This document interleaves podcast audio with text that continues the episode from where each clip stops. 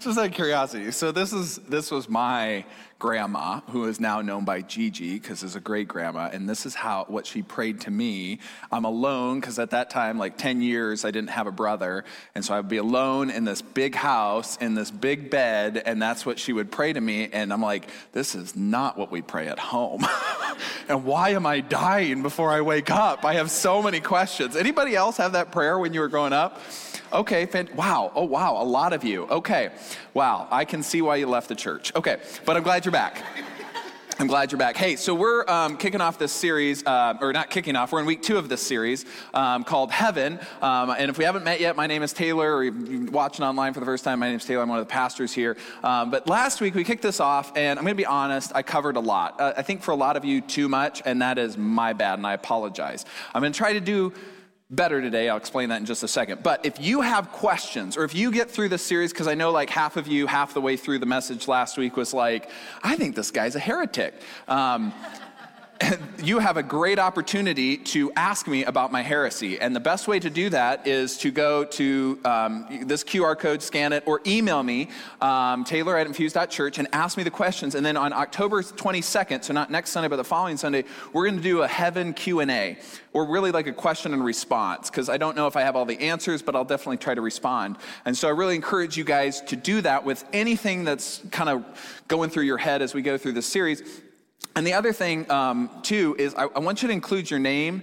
Um, it's not anonymous. And the reason why is because I may not be able to get to everybody, or some of you may need a little more follow up, or I need to clarify a question. And so I'm not going to judge you. If it feels like a stupid question, please ask it. If it feels like a brilliant question, definitely ask it, okay? So we're doing that October 22nd. And if um, you don't submit anything, I'm making up the questions.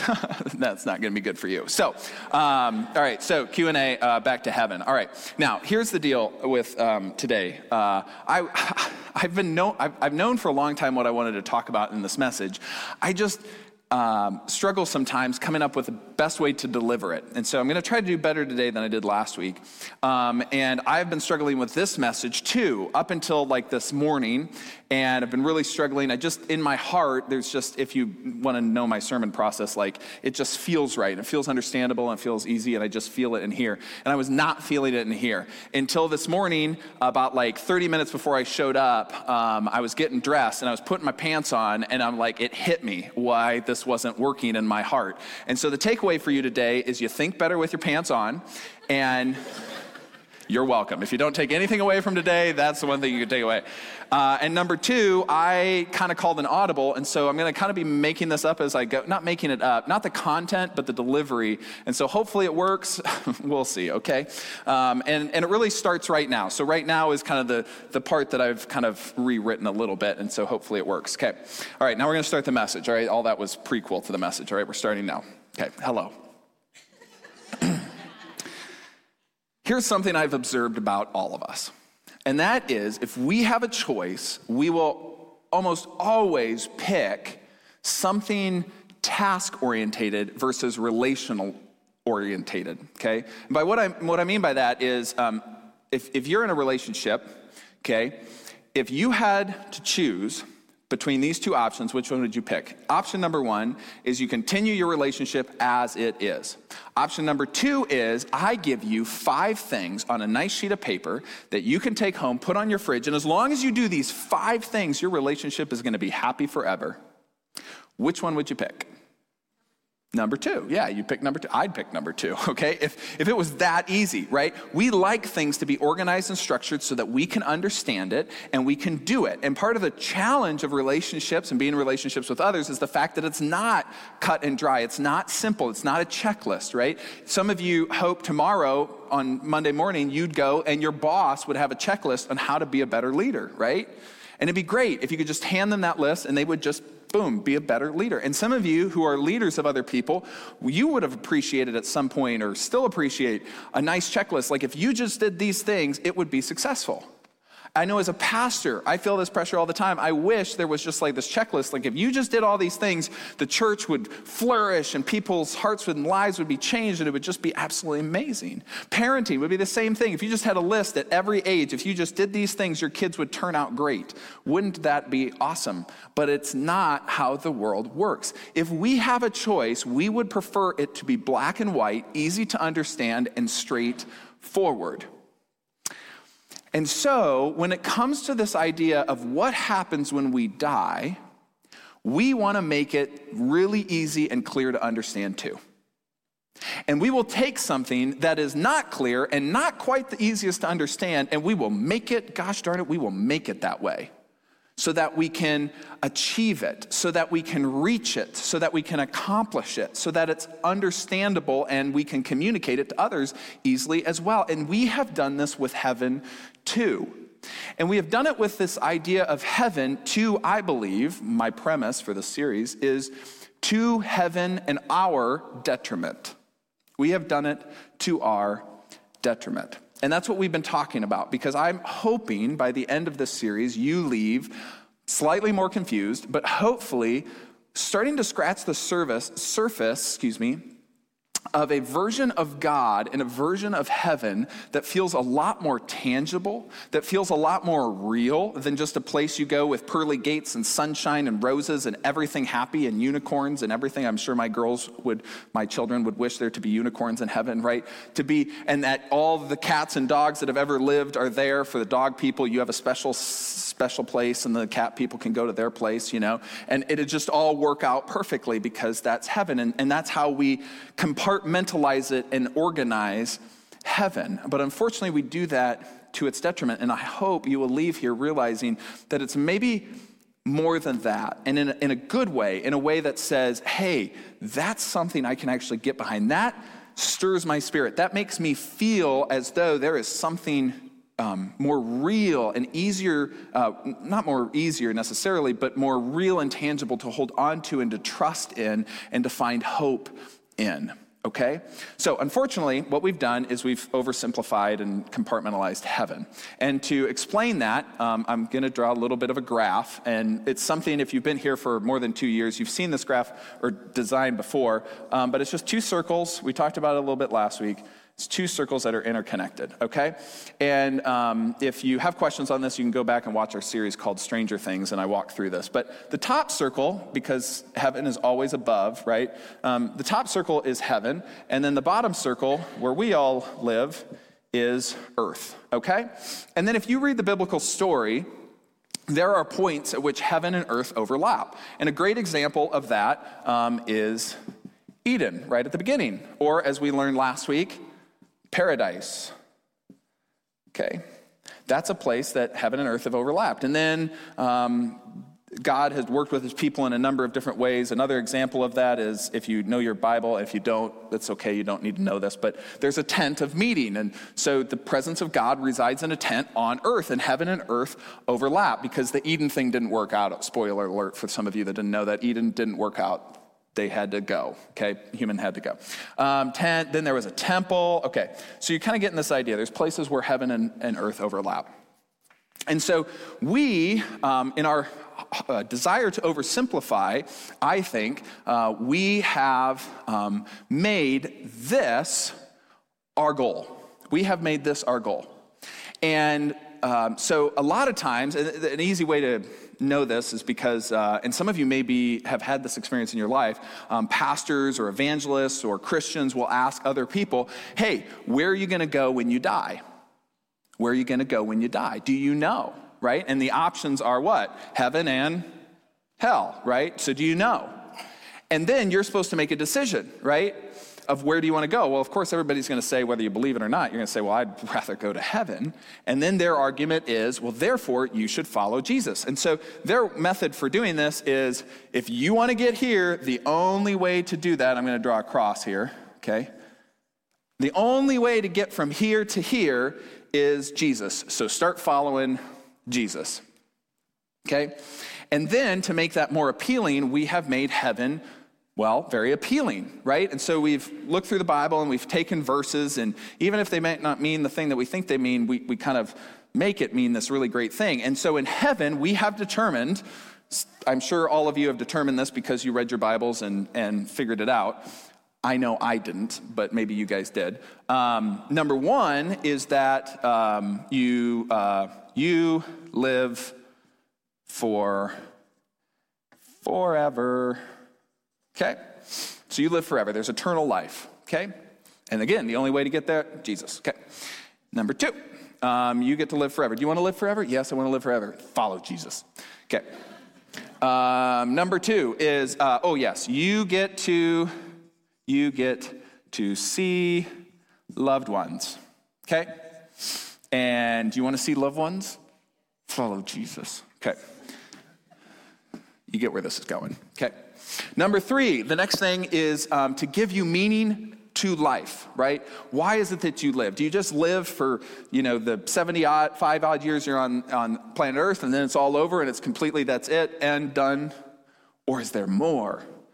And you want there to be more. I want there to be more. It feels, you know, there's just an innate sense, I think, in a lot of our hearts that this is just can't be it. It's just too crazy. It's too amazing. It's too incredible. It's too meaningful. Love and relationship and emotion. We, we want to see our loved ones and, and we want meaning um, meaning in our lives. And so, therefore, you should follow Jesus. Okay? And then, while you're here on earth, you need to behave a certain way. And what's the way you need to behave? Good. You need to behave good. Do it. Or else. Okay.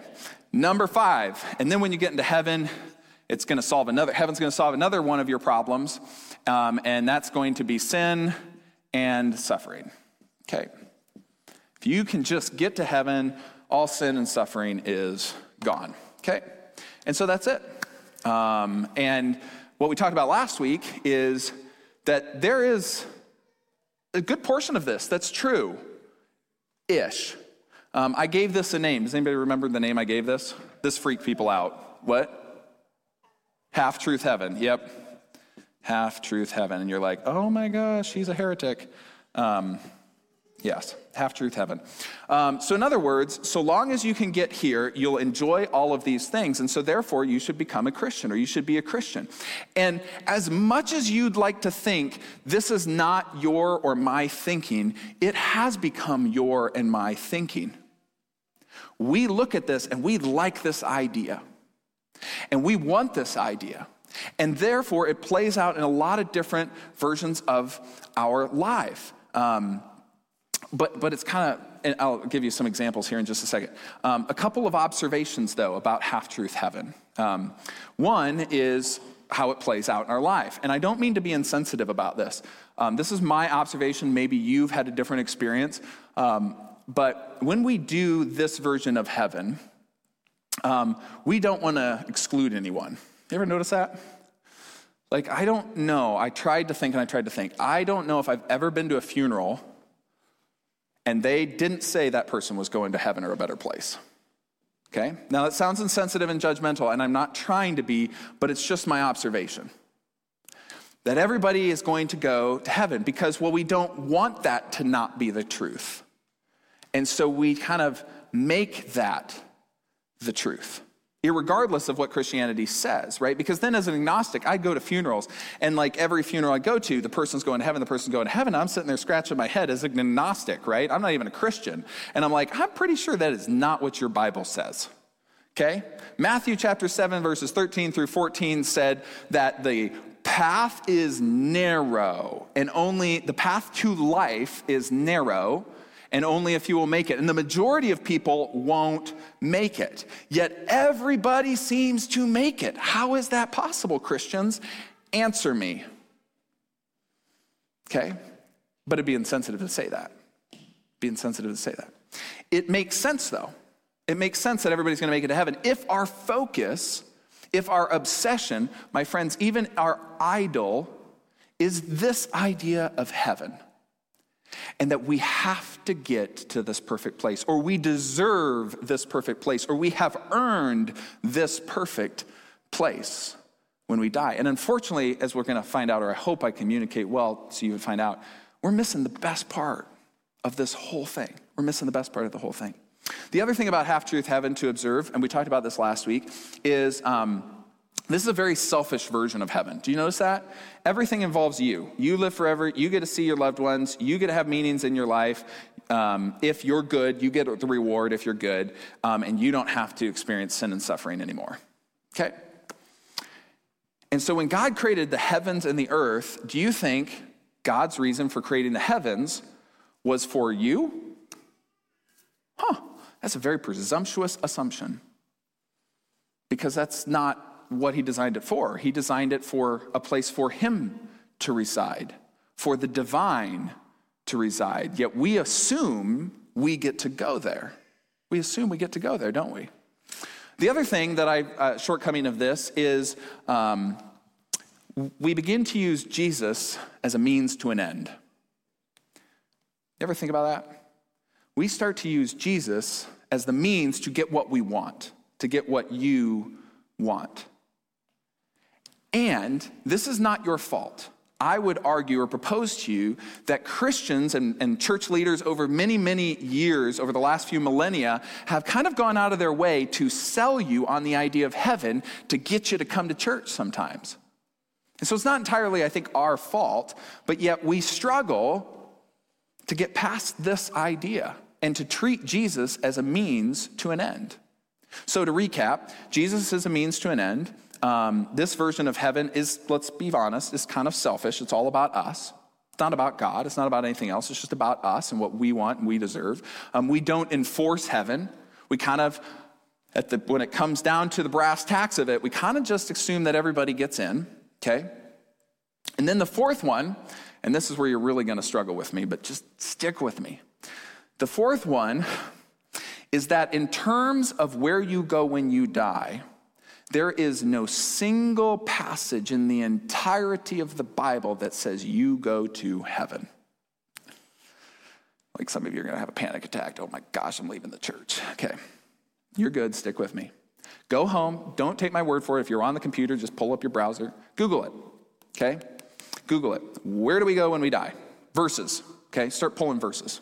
Now, you're going to see verses about a lot of things. I'm actually going to write it up there. I'll just say them. You're going to read verses about going to paradise. You're going to read verses about the kingdom of heaven. You're going to read verses about the kingdom of God. You're going to be read verses about being saved, the Father, Abraham's bosom. You're going to read the verses about life. But you will never, ever, never find, in especially in a more literal translation, a verse that says in the Bible, "You die, you get to go to heaven." Nor did Jesus say that. So then, isn't it interesting that we've just concluded that that's where we go when we die? Like, if you opened up the Bible and started reading it without anybody telling you you go to heaven when you die, it's very, very difficult to get there. Very difficult to get there. Jesus does not make the main reason for following him, following him, heaven. He never does. It's about a lot of other things, and that's what we're going to talk about. Here's the other way to look at this. He could have said that. He could have said that. Sometimes, sometimes we can learn just as much from what Jesus could have said but didn't as what Jesus said. I'll say that again. Sometimes we can learn just as much from what Jesus could have said but didn't say it than what Jesus did say. And that's what we're going to do again today. He could have said, Here's how you get to heaven. He could have said, Follow me so you get to heaven, as so many Christians or pastors or church leaders do promise. But that's not what he said. He said, You could avoid hell if and go to heaven if you follow me. But that's not what he says. In fact, nowhere in the Bible is there an exchange where heaven and hell are opposite. It's always heaven and earth. You can never find a passage in the Bible that says heaven and hell. We think if I say heaven, you say hell, right? And you're like, oh, I'm not going to say it now. You're messing with me, okay? no, it's heaven and earth.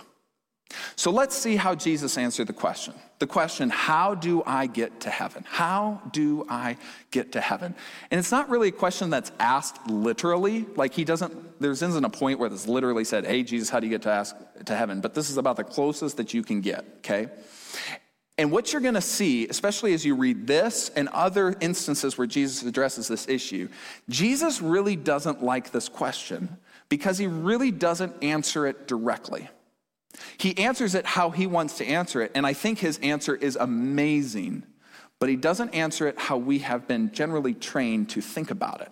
Now, it's simpler to think of heaven as this great place you go and it's pretty, but this is not Jesus' version. And the way we're going to get there is by looking at John 14. This is a great example of this. If um, you, you, go home today, just pull out John 14, actually, like read like 13, 14, 15. It's all really great. Um, but um, this is what we're going to look at and, and, unpack for a second. All right. Now, um, the context for this uh, passage before we get there is um, Jesus just got done with the final meal. Okay, he's about to be arrested and crucified. He is about to die. And it is such a weird dinner, okay? Jesus says he's leaving, and the disciples are like, What? No, you're leaving? Where are you going? We've been following you. We're here in Jerusalem. You're supposed to take over. Why are you leaving now? This is weird. Then he says he's going to be betrayed. Weirder. And somebody in the room is going to betray him, and they're like, Who's going to betray him? And then Judas runs off, and it's kind of like, Where's he going? What's the deal with that? Judas runs off, and it's like this very ominous feeling in the room okay, is very uncertain. And so then Jesus, the title of this, a lot of publishers put this as the title, like Jesus comforts his disciples. He's going to provide them comfort. And I hope in this moment he's going to provide you some comfort because right now some of you may be sitting there like, I am uncomfortable by what you are saying, Taylor. That's great. Jesus is going to provide you and me some comfort. And here's how he starts He says, Do not let your heart be troubled. Okay, Taylor, well, it's troubled. Do not let it be troubled. Do not let. Instead, we're all going to be together in heaven. I didn't say that. Okay, this is again an example of we think that's what he said or what he's about to say. He doesn't say that at all. He says, Do not let your heart be troubled. And this is the theme that you will see throughout the biblical story, Genesis to Revelation, that God, through Christ, wants to get across to you his creation. And that is this ne- the, the, the correct version of this verse. Do not let your heart be troubled. Believe in God. Next slide. Believe in God. Next slide. Believe in God. Believe in me also. Not we're going to heaven. Believe in me. He could have said that, but he doesn't. Then he goes on. Do not be, oh, the other thing I want to say before we go on, sorry, um, is if you read the gospel accounts, you're going to see Jesus do this all the time. Do not be afraid. Why? Because I am with you. It's always about proximity. It's always about presence. It's always about people. It is not about a place. Do not be troubled. Why? Because I'm here, because I care, because I love you. And then he goes on to comfort. In my father's house, there are many rooms. If that were not so, I would not have I would have told you because I am going there to prepare a place for you. Okay, Taylor, time out. You said it's not about a place, and now Jesus is talking about a place. How's that work? Well, here's the problem. It doesn't say that though. Okay? And it's really hard. And this is what's so unfair sometimes about reading the Bible because it's like, how am I supposed to know this, Taylor? It says it's a house. I'm imagining a house. A lot of people take this verse. If you Google, how do I know I'm going to heaven? This verse is going to come up. Because there's a house, and we're gonna go to this place, and there's gonna be a room for you in this place. Probably be like a 10 by 12 room, but you'll have that room for eternity, I promise. It's all yours. Enough room to get like a 32 inch TV in there, okay? But that's all you're getting. Okay, okay. Jesus isn't talking about so much the place as the idea of something. The other place that Jesus mentions my father's house is in John chapter 2. And when he talked about my father's house, it's that story where Jesus is flipping tables and he's angry at the, the money changers and he says, This is my father's house. He's in the temple of God. He is in the place where heaven and earth should come together. In this paradise place, this place where the presence of God should reside. And what did the money changers and the tax collectors, all these guys, try to make the temple out of? They tried to make it a, a mall. And he's like, No. And so when the disciple, when you hear this, you think heaven. When the disciples heard this, they're like, oh yeah, Jesus refers to his father's house all the time. I've been following him for years. He refers to it as the temple. In the temple, there are many rooms. And they're like, yeah, yeah, the temple does. Temple courts, if you ever been to the temple courts in Israel, um, it, there's lots of rooms. There's lots of rooms. And I'm going to go play, prepare a place for you. And then in this moment, you have to think about the context. He's not going to prepare a place. He's not going to go get your bed ready and make your bed. I grew up thinking he was going to go make my bed or something. I'm like, thank you, Jesus. That would be awesome. This really is heaven. I don't have to make it. You do it for me. Love it. Okay. Sometimes I actually like making my bed. Anyways, so um, back on topic. Um, Jesus, in the context of what's about to happen, he's about to be arrested, he's about to be tried, and he is about to be executed for what?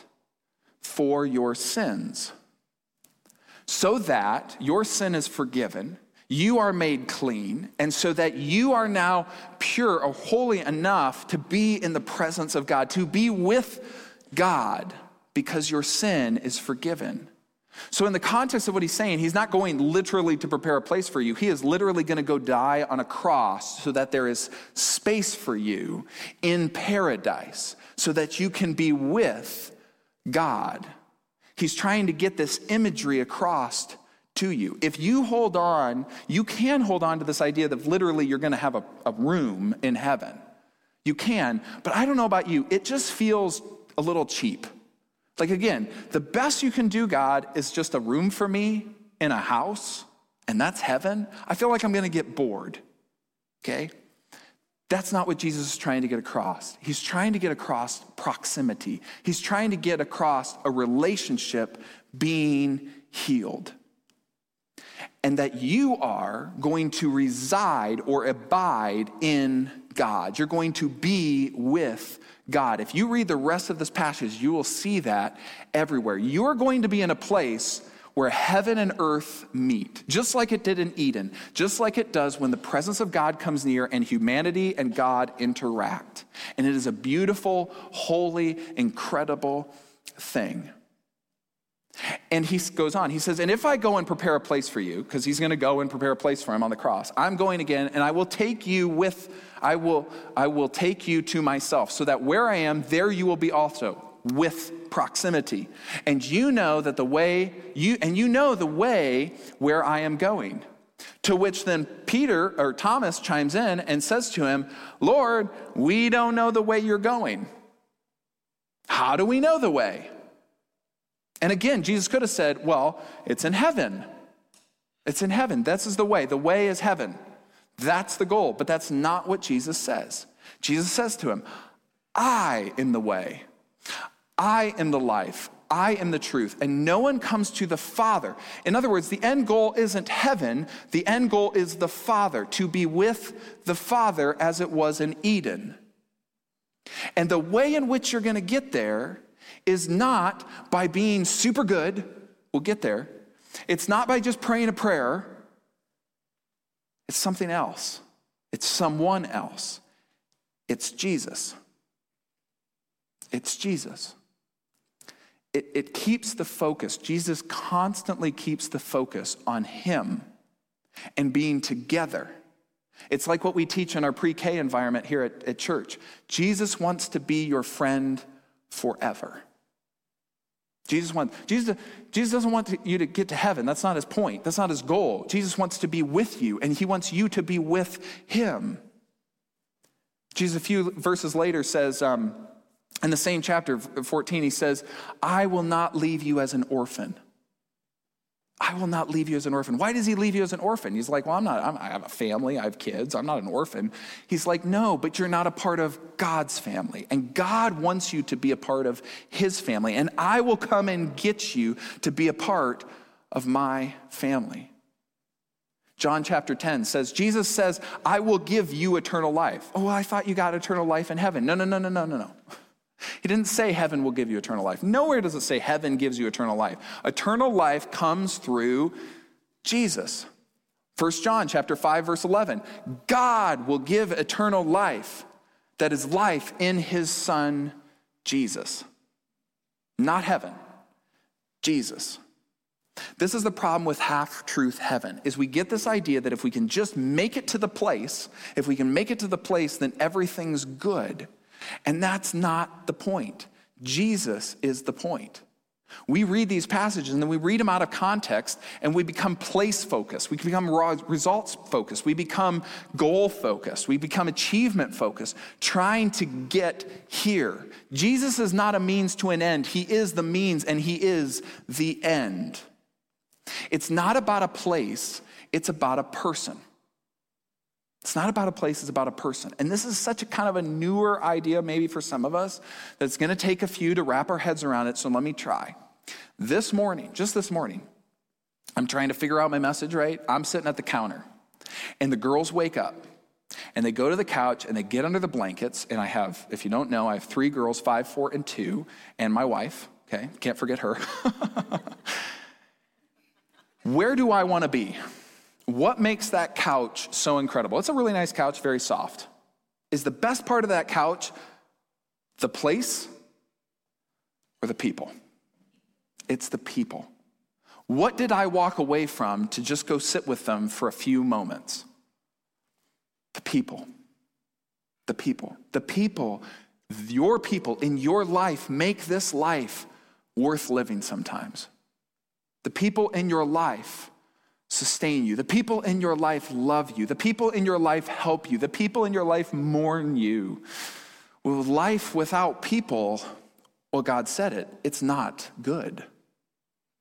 The whole biblical story is a story about a relationship, not a story about you getting to heaven. It's in the person of Jesus that you will find what is heaven. It is not something to be found in heaven. There is no biblical precedent for that. Everything that we find in half truth heaven is not because it's in heaven, it's because of Jesus, it's because of God. This, just to give you some context, this, all of this, we think heaven is just this incredible above place, distant and far apart than ourselves. This is all creation. This is creation, and this is creation. On the first day, at the very beginning, God created the heavens and the earth. It's just a creation. God existed out of creation. Stop, stop trying to shortchange yourself. Why do you do that? Why do we do that? We shortchange ourselves when heaven, when the creator of heaven is saying, I want to be with you. Why do we profess a version of Christianity that's about a place when it could be about a person that loves you enough to die for you? It's amazing not because of the place, it's amazing because of the person who resides in that place called heaven. And that person is God, Father, Son, and Holy Spirit. And we get to interact. And then God does incredible thing. God comes to earth. And everywhere that Jesus went, what did Jesus do? He healed people, he fed people, he brought heaven to earth. And it was incredible. And it changed people's lives because that's what not heaven does, that's what God does. And you got to see a bit of the Father in Jesus. You didn't get to see a bit of heaven in Jesus, you got to see a bit of the Father in Jesus. I don't know about you, but there's a lot of days in a broken world like the one we live in where it's difficult to trust people, where t- people will walk away from you, they will betray you, they will take advantage of you, um, and you can't always be sure if they love you. I'm kind of entering in just like personal anecdote. I'm entering into the stage where I feel like I'm just skeptical of everyone. Like I just can't trust everyone for at least the first year of knowing them because I just I just don't know. And it and it hurts my heart to do that. It's what I don't like about this world. That's not what happens with God. That's not God. A God who lays down his life for you so you can be with him. That place, wherever that place, wherever that person is, I would describe that place as paradise. So we need to reframe the question. It's not who goes to heaven, it's not how do I go to heaven, it's who goes to be with God. Or how do I get to be with God? To me, this makes life after death way more appealing. Yes, your loved ones, your loved ones could be there. They could be there because they are also with Jesus. Yes, there is eternal life. Why? Because of Jesus, not because of heaven. It's not because you're in the place, it's because you're with God. Be careful, be careful not to be more in love with the idea of heaven than, than you are in love with the God who created the heavens and the earth. Otherwise, you fall in love with a half truth heaven. versus a very true and very real God. So, who goes to heaven? Or who goes to be with God, rather? Who goes to be with God? I don't want to oversimplify this. This is an incorrect theological statement, but I think it's a practical theological statement. And that is, well, those who want to be. Those who want to be. And then you'd say, well, I want to be in heaven. Okay, here's where it gets a little more complicated. And here's a question that I, I hope you'll ask yourself or, or think about. You get to go to heaven. Those who get to be with God are those who trust Jesus, who put their faith in him as their Lord and King. It's relational. Because it's relational, Jesus, and, and because of that relationship, um, it's a little more complicated. God gives us the freedom to choose, to love him or not, to accept his mercy, his forgiveness, and his love or not. He won't force you. It's, it's a choice that you get to make. I cannot make you love God. I can fear you into it. Loud pastors will fear you into it. They'll say, Are you going to heaven or are you going to hell? I want to fear you into a relationship with God. Is any relationship based on fear a good relationship? Okay, thank you. I was a little concerned. Okay. No, that is not a good relationship. That's not a good relationship. He won't force you, it's your choice. So here's a good question to ask yourself Is your heart and is your life a reflection of someone who wants to be with God? Is your heart and life a reflection of someone that wants to be with God? And just to clarify this, I'll draw this up here. Someone who lives here, that's you, and wants to be with God. Not wants to use God to get to heaven, but someone who wants to get to know, get to know God. This is the goal. Is your heart a reflection of that? Because God looks at your life and looks at your heart. It's called judgment, and there is judgment. And I never liked the idea of judgment growing up, okay? But it actually kind of makes sense now that I'm adult. And I don't think it's that big, scary thing that sometimes we make it out to be. When God sees someone that wants to be with him, he wants to be with them too. And if he sees someone that doesn't want to be with him, then what is God going to do? Not force them to be with him. How does that work, parents, if you force your kid to want to be with you? Doesn't work. Doesn't work. Okay? If you want, if you are, if your heart and your life are a reflection of being with God, let me put it a different way. If someone doesn't talk to you, if someone avoids you, think of a friend, maybe there's an experience in your life that's similar to this, or many. Someone avoids you. They don't prioritize you with, your ta- with their time, their money, and their talents. They don't prioritize you with that. Do you think, do you get the impression that that person wants to be with you? No. And God concludes the same thing. If you want to live a life, if you, excuse me, if you don't want to be with God in life, then God's assumption is you don't want to be with him after when you die. And God respects that. To me, that's the scariest part of death, is God's going to respect your decision. That's judgment. And it's kind of fair. Because you do that too all the time. You say, hey, if you don't want to be with me, I'm not going to go out of my way. Is that judgmental of you? Yes but you're respecting that person's choice to not be with you. God concludes the same thing. If you don't want to be with God in life, he assumes you don't want to be with him after life on earth. And he is the one that makes paradise, and he is the one that makes new creation. He is the one that makes the kingdom of God. He is the Father. He is the bosom of Abraham. He is the one who gives life. This is the biblical truth. You read the Bible, all these things hold true throughout the entirety of the story. He is all of those things. And if you don't want to be with him, then he will respect your decision because he loves you too much to force you otherwise. He's not going to force you into heaven. So, as you look at your life, is your heart and your life a reflection of someone who wants to be with their time, their talent, their resources, their heart, their treatment of others, someone who wants to be with God? And God will honor that when you die. God will make that judgment. And you may then end up in paradise, or you may end up without God, which is hell.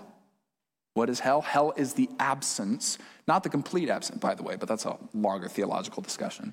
The absence of God. Ah, but Taylor, I really like that idea of heaven, a place where you go, you know. Just being in a relationship with Jesus doesn't feel quite as satisfying, right? I want something to hold on to. Okay, we're going to talk about this next week. But this is the version. Let me get rid of half truth heaven because you don't need that anymore, do you? You've moved on. Okay.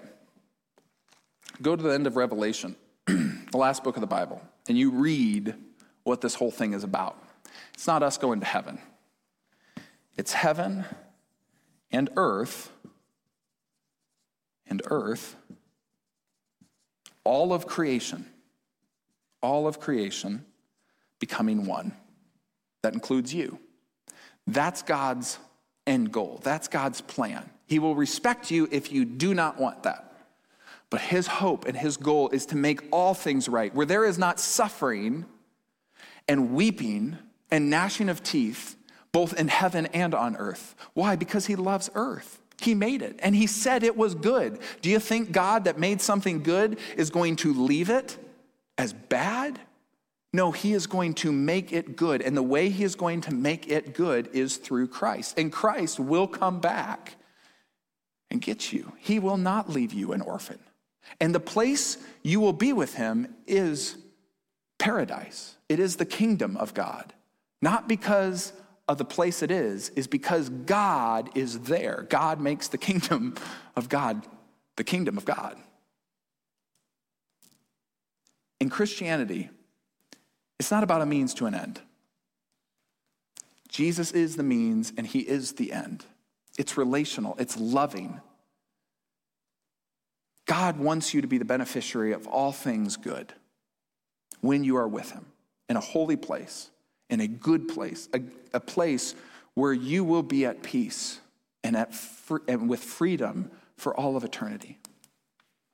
Imagine, imagine how the church would change if we preached good news that Jesus was the best thing. It wasn't just about heaven.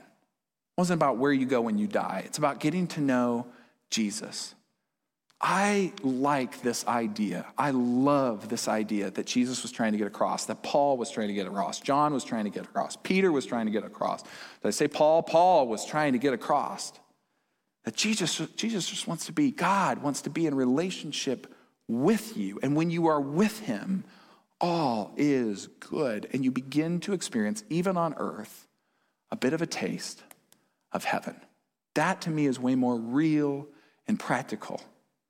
Something worth following and trusting in than just trying to get to a place where I feel like, I don't know, part of me just says I get a little bored there someday. I don't know. That there is more to it, not because of the place, but because of the person. Okay, let's uh, bow our heads and take a second to pray through this because we probably need to pray through this. Heavenly Father, Lord, this, uh, this is a lot. It's hard. I know it's hard for me, Lord, to let go of this idea that when I die, I get to go to heaven. And instead, start to trust and wrap my heart, my mind around the idea that I get to be with you. And really, the place is of insignificance. It's not about the place, it's about you. To take a heart, my heart sometimes, that is very goal oriented, that's very task oriented, and realize that I just have to trust you that as much as I try to like fully understand like how many rooms is it, you know, Lord, in, in heaven, and how big is my room in heaven, Lord, and you know, I try to imagine what that place is like. I shouldn't imagine what that place is like. I should imagine you. I should find my hope and my trust in you, you who would come to earth and die for me, come to earth and teach me and show me what it's like to be with the Father, and then die because you loved me to make a space for me, to cleanse me so I can be with you. That you would send your spirit to fill me so I would feel your presence and abide in me. As John says in 14, for, uh, chapter 14, Lord, help each and every one of us, online and in the room, serving right here, in the band and the production team.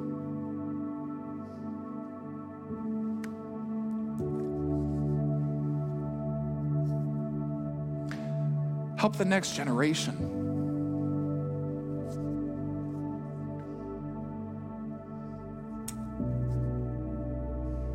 Down in our kids' ministry. To grow up with a God who isn't just there to get them into a place.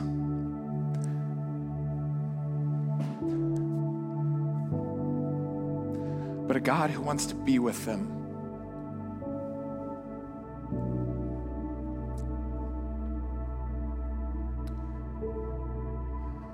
a God who promises to always be with us. Because we can't always be with each other. And Lord, sometimes we hurt one another, if you could believe it. But you won't. That this whole story is about a relationship that we can have with you, that we can love you, and we get to trust you. And that is what's good. That is what is holy. That is what is transcendent. That is what bridges a divide between heaven and earth. Lord, help us. I pray for each and every one of us that that is the God and the version of well, heaven that we would get to know that we would find hope in that paradise, a good God who will judge fairly the living and the dead and draw us closer and bring us closer. Lord, help us to trust that, to find faith in that, not to put our faith in a place or an idea, but in you and know that whatever comes in life and in death, we are good because you are good and we are with you. Lord, help that to be our version of heaven. Give us the strength and the wisdom and the people to know that. In your name I pray. Amen.